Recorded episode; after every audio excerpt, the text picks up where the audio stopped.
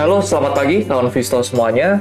Kembali lagi di Trading Ideas untuk 19 Desember 2023 dan bersama saya kembali di sini Chris dari tim riset investasiku.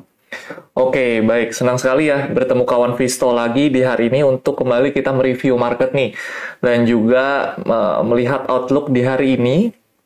Dan jangan lupa saya ingatkan untuk kawan Visto bisa stay sampai selesai karena nanti di akhir sesi akan ada sesi tanya jawab. Jadi kawan Visto semuanya bisa untuk menaruh pertanyaan di kolom komentar terkait saham yang ingin ditanyakan dan nanti akan saya analisa secara real time. Oke, tanpa perlu berlama-lama lagi, kita masuk yuk di indeks global terlebih dahulu. Untuk indeks global, kita mengacu kepada Wall Street di sini untuk penutupan Wall Street di zona positif ya kecuali kita melihat di sini Dow Jones yang ditutup 0%. Jadi memang stagnan. Tapi untuk Nasdaq dan S&P 500 di sini ditutup menguat ya masing-masing 0,62 dan 0,45 persen. Hal ini tidak terlepas dari beberapa sentimen yang memang hadir dan juga yang akan datang di pekan ini, tetapi untuk penguatan ini terjadi karena adanya ekspektasi penurunan suku bunga yang semakin kuat dan masih berlanjut ya. Jadi Wall Street ini masih melihat untuk uh, Federal Reserve ya, ini akan uh, berhenti ya menaikkan suku bunga di tahun depan dan akan memangkas.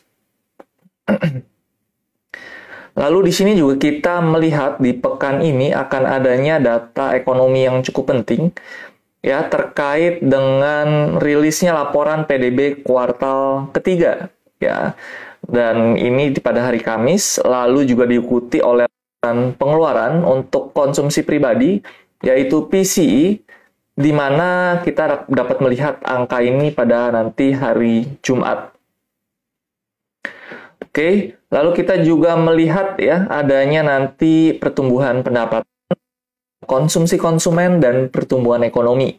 Di mana ini penting untuk nanti kita mencerna rilis atau data inflasi yang nanti akan berpengaruh kepada kebijakan di dalam uh, negara yang nanti pengaruhnya tentunya ke dalam indeks global.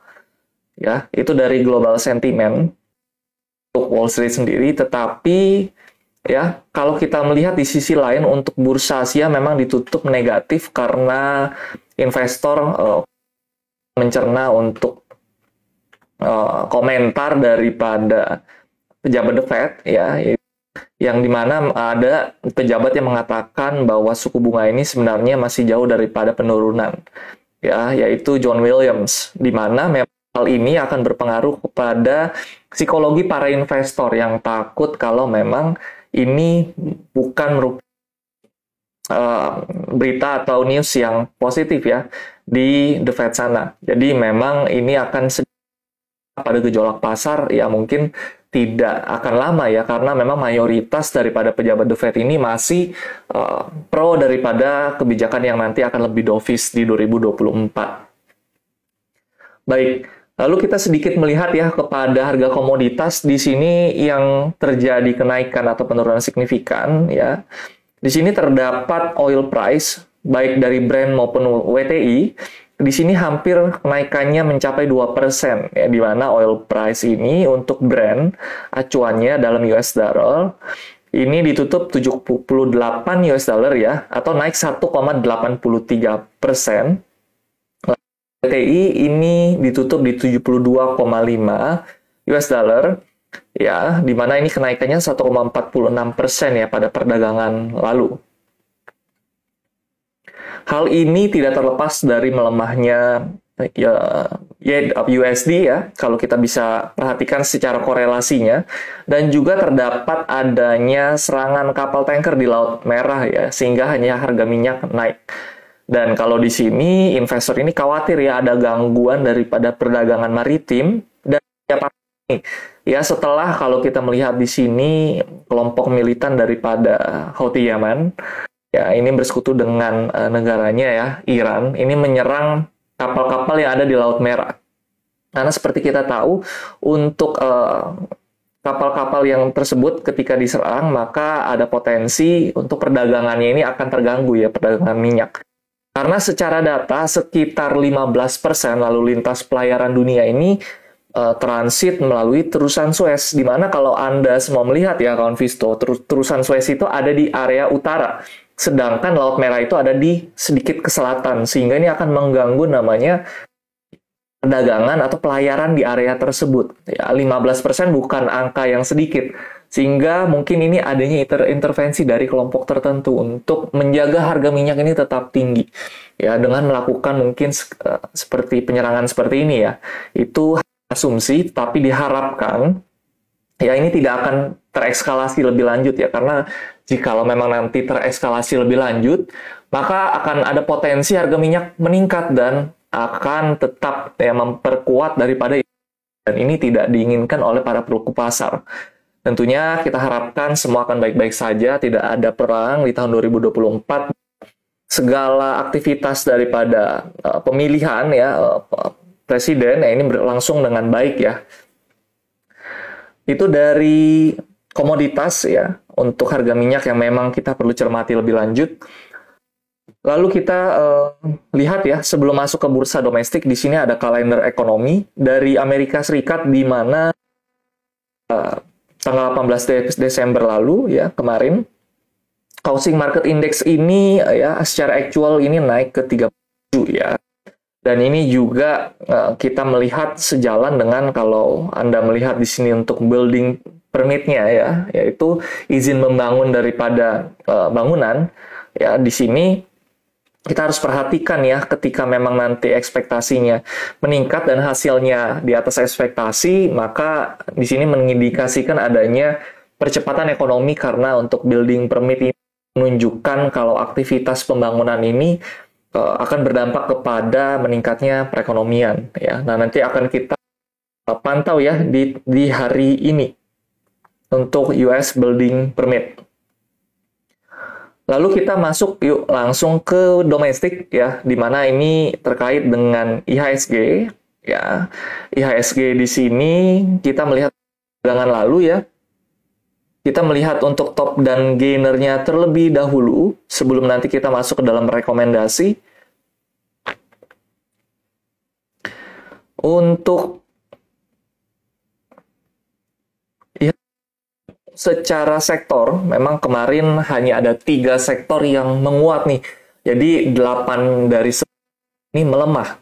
Kita melihat untuk pelemahan ini dipimpin oleh infrastruktur dan juga teknologi yang hampir uh, ketiga persen ya untuk infrastruktur sekitar 2,1 persen.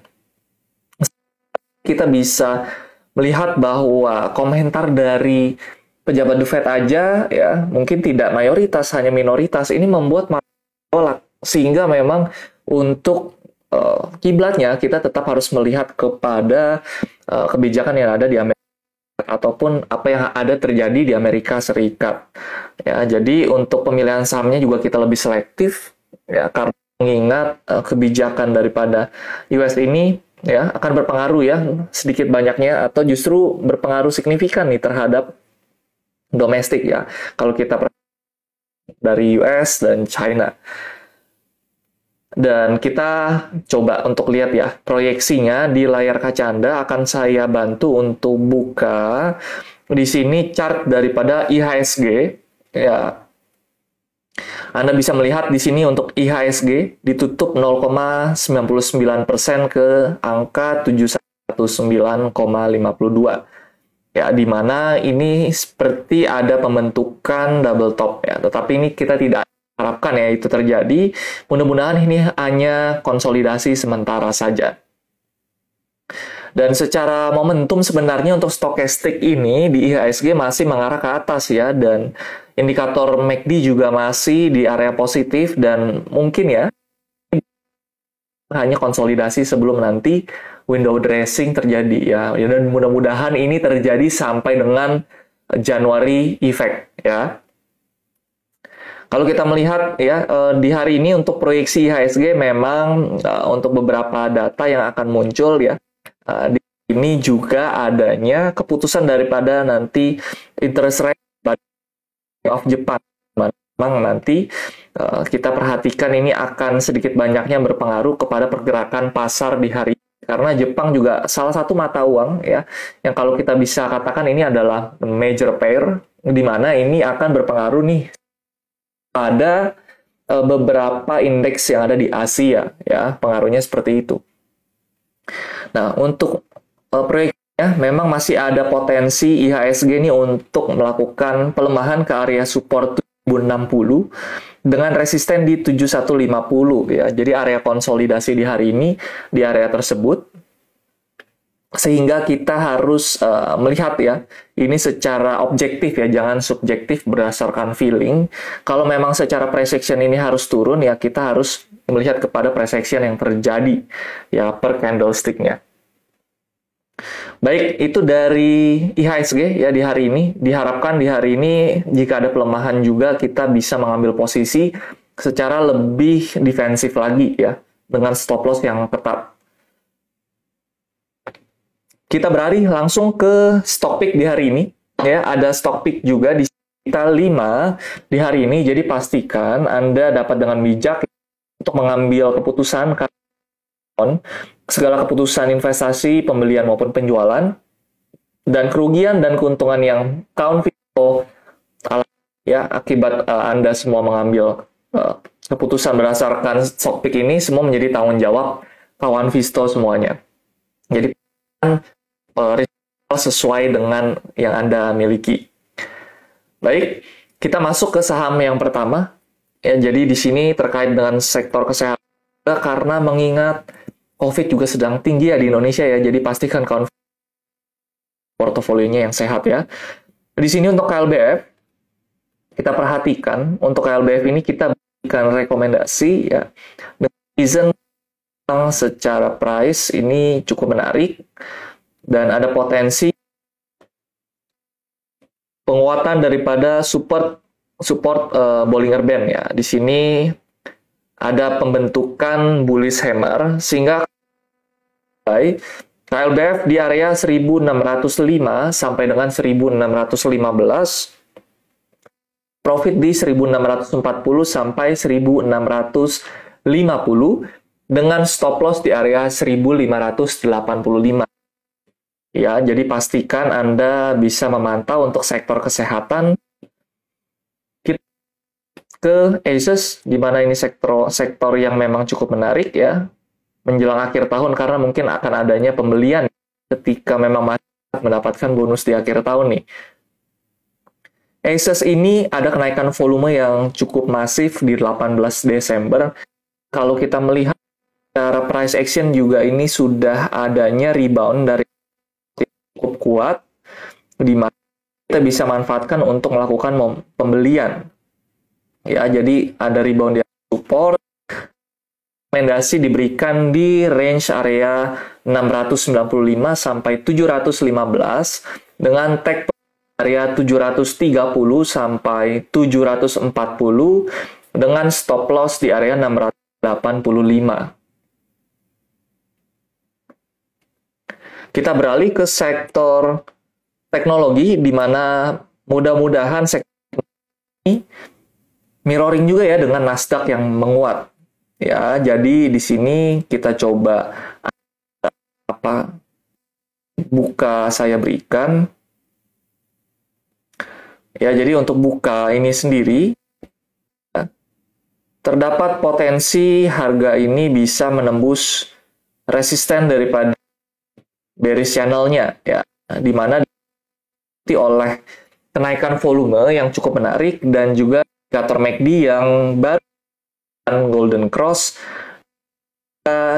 stokastik dengan momentum bullish yang masih peluang lanjut rekomendasi buka kami berikan di rentang uh, range area 204 sampai 208 dengan take profit 214 sampai 218 dan stop loss di area 200. Kita beralih ke MAPA, MAP aktif Adi Perkasa. Nya seperti ya, kalau kita perhatikan di sini kita menggambar sebuah bearish channel kecil di mana secara di sini adanya kenaikan volume. Sehingga rekomendasi kami berikan di rentang area 700 80 sampai 800 dengan take profit di 820 sampai 830 dengan stop loss di area 770.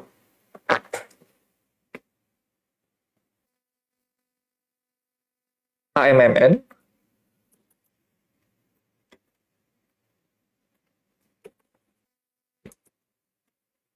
Untuk aman mineral internasional di sini terbentuk ya candle bullish hammer menarik kan? Adanya rebound dari area support. Ya di sini resisten become support artinya resisten yang sebelumnya ditembus dan saat ini menjadi area support. Sehingga rekomendasi kami 6200 sampai 6400 dengan take profit di 6650 sampai dengan 6.700 dengan stop loss di area 5.900. Baik, itu lima rekomendasi di hari ini. Jadi Anda bisa dengan bijak ya untuk uh, mengambil investasi dengan risk profile masing-masing. Dan sekarang saatnya kita beralih ke sesi tanya jawab. Terima kasih buat kawan Viso yang sudah stay sampai sesi ini dan Anda tinggal tulis pertanyaan di kolom komentar, nanti akan saya coba analisakan. Baik, kita masuk ke pertanyaan pertama. Cuan disuspend berapa lama kok? Oke. Cuan kenaikannya sudah sangat signifikan dan impulsif. Jadi ini menjadi pantauan bursa. Untuk berapa lamanya ini tidak bisa dipastikan karena tergantung daripada uh, manajemen pihak uh, cuan sendiri ini uh, melakukan penjelasan kepada bursa apa yang terjadi pada harga sahamnya. Untuk uh, berapa lamanya kita masih bisa belum bisa pastikan. Ya ini tergantung daripada bursanya juga ya. Jelas daripada cuan sendiri kenapa harga sahamnya ini meningkat. Jadi yang bisa dipastikan adalah ya ketika sahamnya sudah naik begitu kencang kita alangkah baiknya melakukan aksi profit taking ya dengan lebih cepat. Karena ada koreksi seperti ini menjadi lawan bursa ya. Saham ini naik secara signifikan seperti ini ya. Karena memang menurut bursa atau memang secara base practice-nya adalah uh, ketika harga saham itu naik tanpa adanya koreksi itu bisa memang di luar kewajaran. Jadi uh, sebenarnya dari pihak bursa ini sendiri sudah benar ya melakukan suspend karena memang ini ya, penjualannya memang massal daripada cuan ini. Apa pasti investor yang dirugikan ya. Sehingga ini menjadi uh, pantauan bursa lebih lanjut. Ke BBHI untuk BBHI terlihat ada ya support dan belum ada tanda-tanda pembalikan di sini. Jadi harap berhati-hati untuk di sini support 1300 tidak mampu untuk dipertahankan, maka BBHI ini berpotensi untuk support 1230. Dengan catatan BBHI ini tidak menembus area resisten di 1390. Jadi memang potensinya masih melemah. Baik, kita melihat SIDO. SIDO terlihat masih melakukan konsolidasi. Dan ada potensi SIDO memang membentuk sebuah pola pattern. Kita bisa sebut saja di sini sebagai bullish penan. Tetapi memang untuk penannya ini belum jadi ya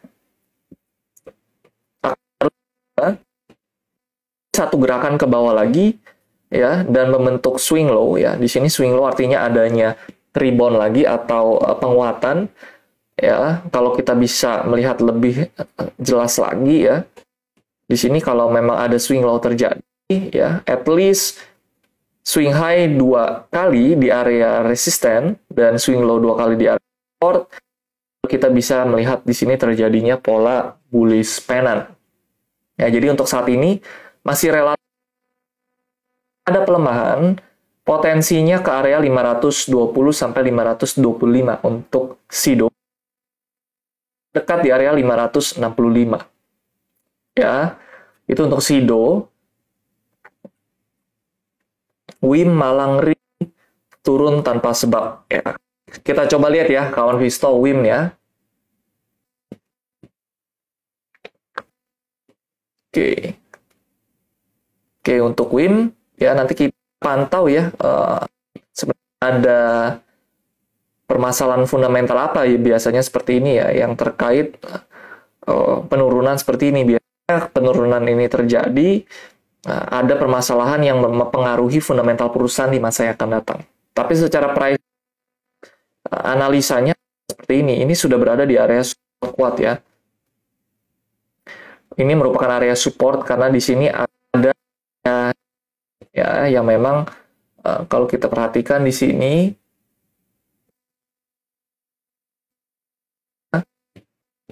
demand ya dan kalau memang kita perhatikan di sini Anda consider memang hari ini turun lebih dalam karena targetnya akan berpotensi ke 1970 ya. Untuk saat ini kita masih off. Jadi uh, wait and see juga ya kalau Anda yang mau masuk nanti bisa coba uh, mungkin scalping ketika ada rebound. Jadi harap berhati-hati ya karena memang secara price ini sudah break daripada area support. Makanya saya tekankan di sini lagi penting untuk melakukan namanya trailing stop ya. Karena kita nggak akan tahu ya saham kita besok ini arah atau ARB.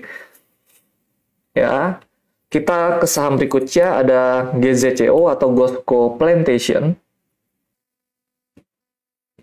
secara momentum juga pasang trailing stop. Ya perhatikan harga menembus 100 maka besar peluang untuk GZCO ini untuk terkoreksi ke area support di ya. Dan untuk resisten terdekat daripada GESCO ini ada di area 157 jadi masih wait and see dan belum ada entry point menarik nih dari GZCO ini. Kita beralih ke saham Puri. Puri berada di area support yang cukup kuat ya di 2016. Tetapi masih validasi. Range-nya berapa? Range-nya ada di support 195. Yaitu area support kuat dengan area resisten di sini di sekitar area 224. Berikut merupakan area konsolidasi daripada Puri. Kita melihat ke ada dari Adaro.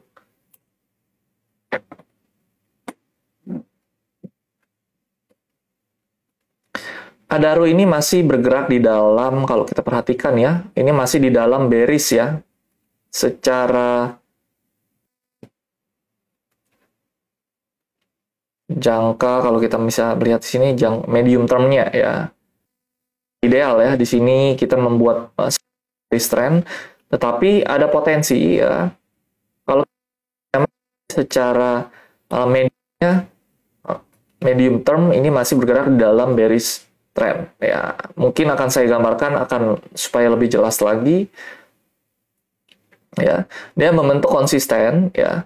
Membentuk lower low lower high dan saat ini sedang develop untuk lower low ya.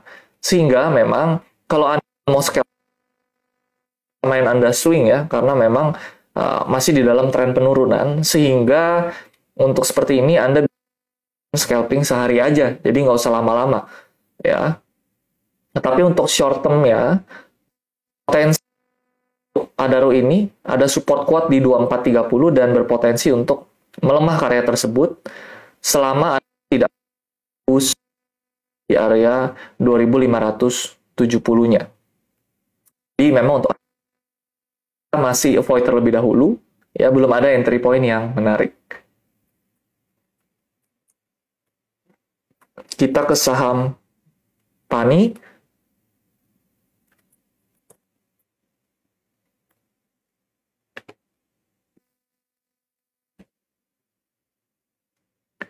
Untuk Pani, di sini berada di area support kuat secara dan kalau memang 4.830 ini mampu dipertahankan, maka Pani berpotensi menguat kembali ke 5.200.